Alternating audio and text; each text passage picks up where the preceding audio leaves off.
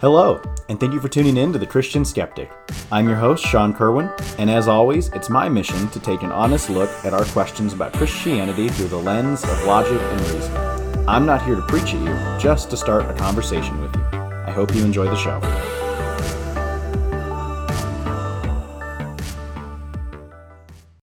So welcome to The Christian Skeptic. This episode is our Maiden Voyage episode. This is the foundational episode for the show, and so with that, I'd like to lay out a few ground rules. Like I say in the intro, I am not here to preach at you, but I'm here to start a conversation. I'm here to start a conversation about questions that many of us find ourselves asking as we try to navigate the sometimes murky waters of what we call a Christian life. Or there's another spectrum that maybe some of us are not Christians. Uh, some of you listening might not call yourself a Christian. Maybe you were raised in a Christian home and you've had a bad experience and it's left a bad taste in your mouth. Or maybe you weren't raised in a Christian home and you're starting to look into these things, these spiritual and religious things, and you have questions. And, well, let's just be honest. When we ask hard questions, oftentimes we don't get answers from those that we think we should. And and that's okay. There's an aspect of faith that people live by um, where they trust in things that are unseen and they trust in things that are unexperienced. But not all of us are, we'll say, gifted to do such. Some of us are skeptical by nature. And so that's the only thing that I'm really going to start off by telling you. I'm not going to tell you my story or my testimony. If you really want to know that, feel free to send me an email. Uh, my email is christian skeptic show at gmail dot com. Uh, like I said, feel free to email me. We can start a conversation. That's what I'm here for. I'm here for you, uh, my listeners. Uh, I hope maybe if you're not as faithful to Christianity that you will be faithful listeners to my show. That's a joke. I'm kidding. Please don't get offended, and please don't email me that that was an offensive thing to say. That was a joke. Uh, feel free to laugh. You have my permission. But, so I wanted to start off with this foundational show by starting off with the very simple, very basic question, can Christians be skeptics?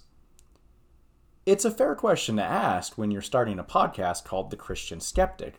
And it's even something that in, in some parts of Uh, of this country, so I, I'm an American, I'm coming from the United States of America, but in some parts of the world as well, skepticism when it comes to religious beliefs is sometimes seen as a bad thing. And so what do we talk about when we talk about skepticism? Well, I'd like to kind of have as a framework the skepticism of David Hume, the philosopher. And with that, I think we need to set aside another ground rule that this show is not a philosophical show. This show is not a Bible study show. Uh, this show, if anything, borders more on an apologetics type-ish show. Uh, so if, if you're looking for kind of a clear-cut definition as to what this is, I don't really have one for you. Other than we're just going to ask questions and see what conclusions we can come to using philosophy, the Bible, and apologetics. So, with that being said, can Christians be skeptics? Well, let's talk about what skepticism is. And like I said, I'd like to turn to my friend David Hume. Well, I guess he's not actually my friend, but I've read enough of his philosophy that I would like to think that if he were around today, I could get a cup of coffee with him every now and then. Uh, but either way, let's turn to David Hume and see how he defines skepticism. So David Hume said, "In our reasonings concerning matter of fact, there are all imaginable degrees of assurance, from the highest certainty to the lowest species of moral evidence. A wise man, therefore, proportions his belief to the evidence." So what David Hume is saying, essentially, is that skepticism is a kind of doubt, both to an authority and to the self, um, to flaws in an argument. And those flaws being those portions of the argument that lack evidence. And so with that, I am taking as a definition of skepticism just that, a doubt, a question. It's this characteristic or this trait that when something is presented to you, you don't simply take that thing as fact. you want to know that it's fact before you adopt it as fact for yourself. And this, I would argue, is a biblical principle. And I would argue that uh, from the Old Testament and the New Testament, I will show a couple examples that perhaps help you to see why uh, I think this is true.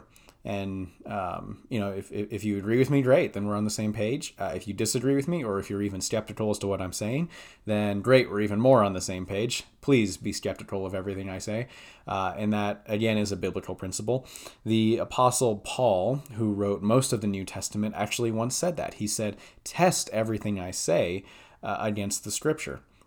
And so what we find in the Old Testament is a God who is prescribing laws. He is giving rules and regulations to people, to all people. Uh, that's how the Old Testament starts off. It starts off with the first five books of Moses, which are commonly referred to as the Torah, which is the, the law. It's the Jewish law.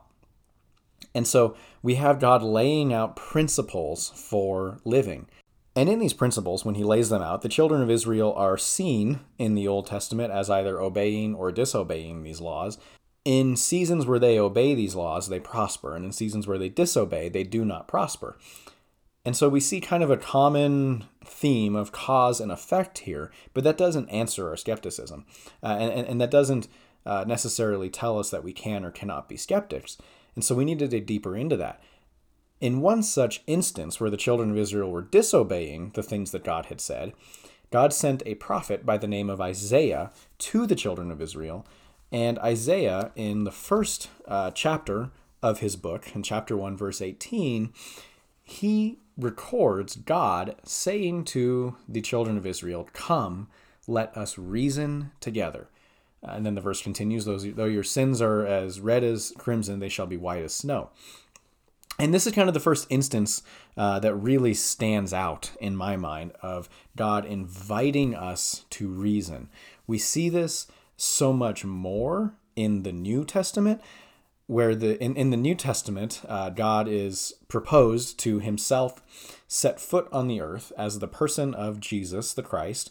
And Jesus is confronted very often in the four gospel accounts by those that are of a religious background and those that are not of a religious background. So we're talking about Pharisees, scribes, the religious Jews, and then we're talking about Gentiles. And often is the case in the New Testament, people will approach Jesus and they will inquire to know who he is, what he's about.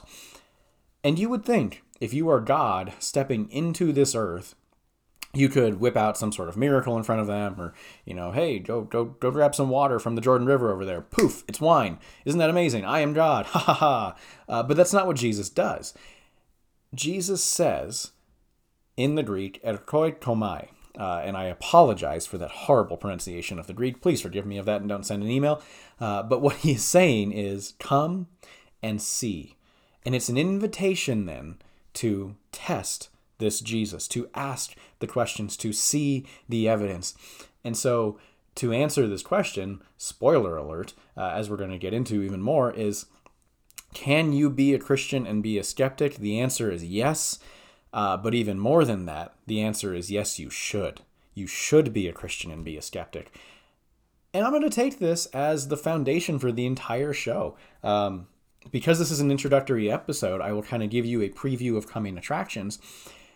I plan to hit some tough topics. And if I don't hit a topic that you're interested in, please email the show. Please email me with a question that I can uh, maybe dig into in this podcast a little bit more. Like I said, I want to start a conversation. So so conversate back with me. Uh, s- send me an email uh, with your question. And if if I can answer it through email in a conversation with you, I will. Uh, if I if it's a good enough question that I think enough people are asking that I can turn it into an episode, I will absolutely do that. I will, I will love to tear it apart from a historical, philosophical, and biblical point of view and try to give you the best answer I can with my due diligence, but that lays the groundwork for the show. So I want to talk about issues like homosexuality in the church. I want to talk about issues um, like, is the church even still relevant anymore? Because something that David Hume gets into is this idea of the is and the oughts, right? So you have to remember the time that David Hume was living in. Uh, science and scientific discovery was, for the first time in all of history, making headway. And, and, and we were seeing that science, as we now know, can explain so much of what is. And, but it can't explain what ought to be, right? So the oughts of what is are the should and should nots. Is it wrong to lie? Is it wrong to steal? Is it wrong to cheat? Is it wrong to sleep with your neighbor's wife? Is it is it wrong to uh, to worship uh, a god? Which god is it wrong to worship? Which god is it right to worship? Science can't answer these things, and that's the beauty of science. I myself am an engineer. I love science. Um, science is so helpful for explaining what is, and since David Hume's day, we, we have gotten so much more advanced at explaining what is. We we know what is inside the human body. We we know what makes the human body work. We've learned very, very uh, vast and amazing things about all of our organs and, and everything that works within us.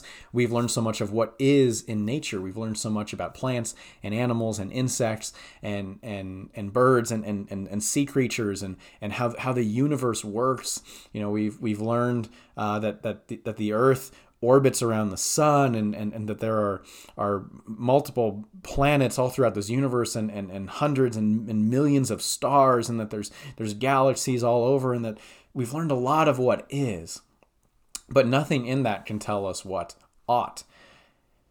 However, that does not stop things from telling us what ought to be, what we ought to be. to do, what we ought to say, how we ought to act, what we ought to think, right? There's a lot of oughts out there. And so David Hume, who, uh, if, if you know history, he attended church every single weekend. He was not a, a professed Christian. He was not someone who professed to believe in God, and yet he attended church.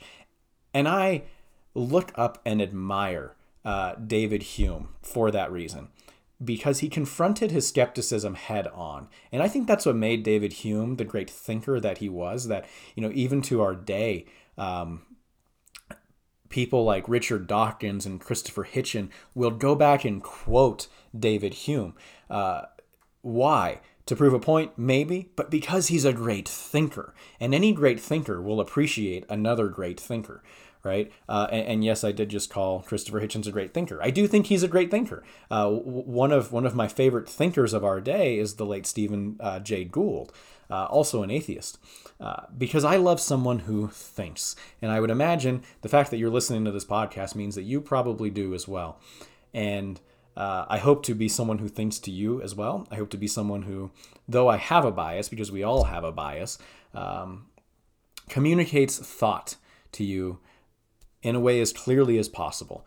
It is my goal throughout this podcast to be as objective with thought as possible, though I will bring in some subjectivity to it. So I am a Christian, as you were aware. The show is called The Christian Skeptic, um, not The Atheist Skeptic. I don't have anything against you if you're an atheist. Plenty of my friends are atheists. Uh, I love atheists. I love Christians. I I, I love uh, all kinds of people as long as you're willing to think. Now, I will still love you if you don't think.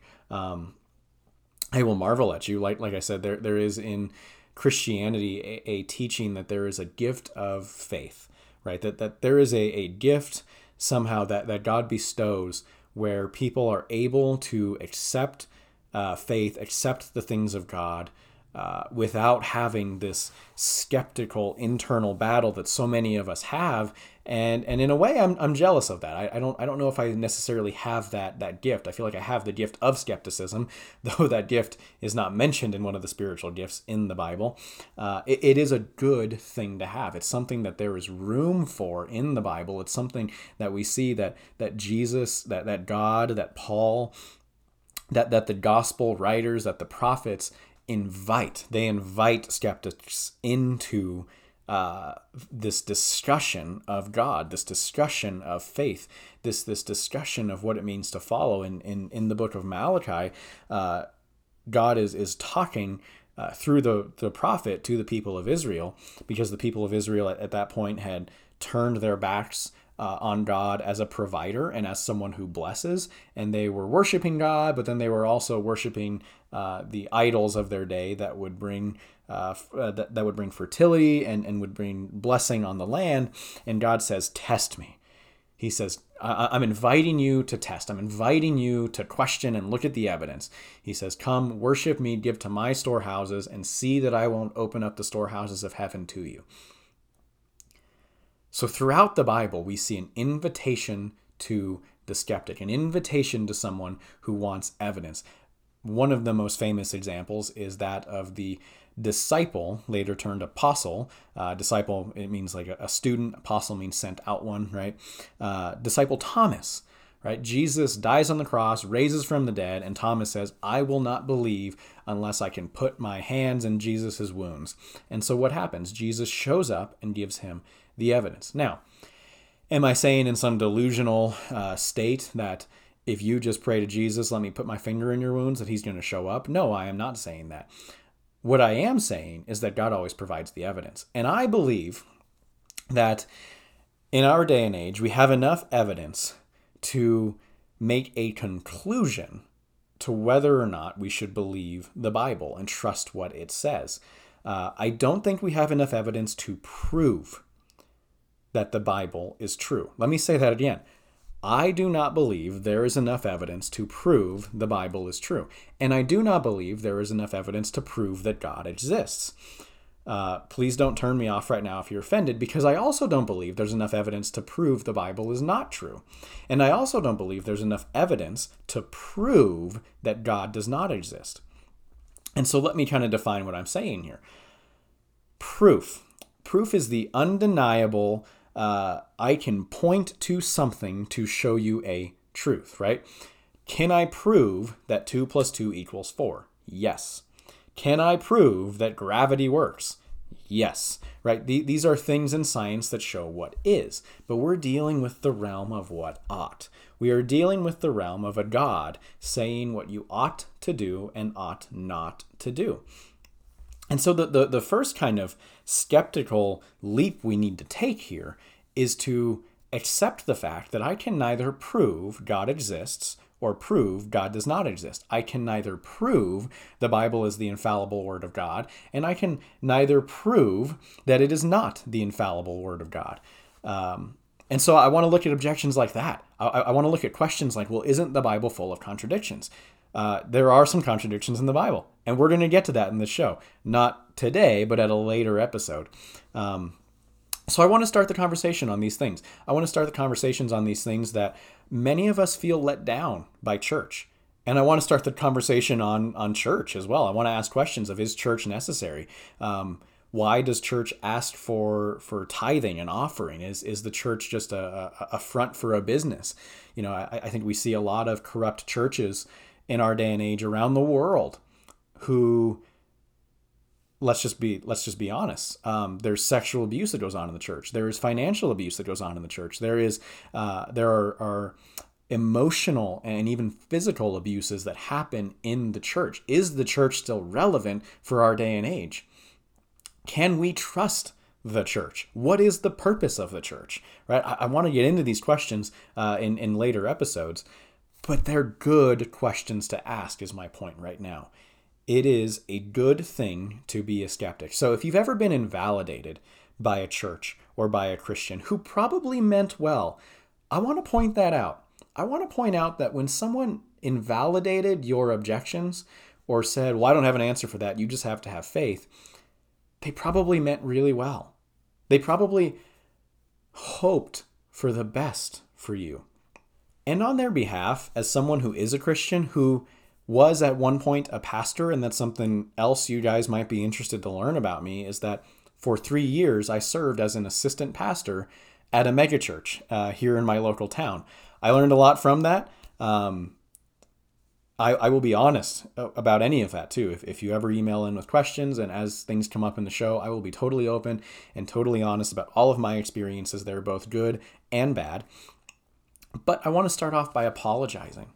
As someone who still claims to be a part of the church, I want to apologize on behalf of the church to you. If someone ever invalidated your skepticism, that was wrong of them. So I would apologize on their behalf, and I would also ask that you forgive them.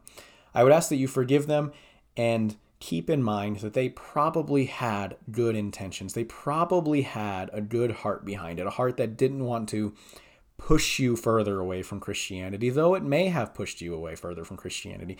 I've had this experience myself too, so I'm speaking as someone who has had this experience of objections that were not answered, right? Of someone just saying, well, you just have to believe harder, or you just have to pray harder. And me walking away frustrated and saying, no, but I have a real question and it wasn't answered. I hope this podcast serves as a, a means to answer your question, because I am you. I am the Christian skeptic. I am the skeptic. I'm with you on this fight. Uh, for knowledge, this thirst and and and this hunger to know what really is true out there. Can we trust uh, Christianity? Can we trust the Bible? I'm with you on this. Let's let's sit down. Uh, over the course of, of a year, over the next few years, I I hope that this podcast can continue on for years to come. But let's sit down and have a conversation. And if you still don't feel satisfied, then feel free to let me know. But thanks for tuning in, and I hope you enjoyed the show.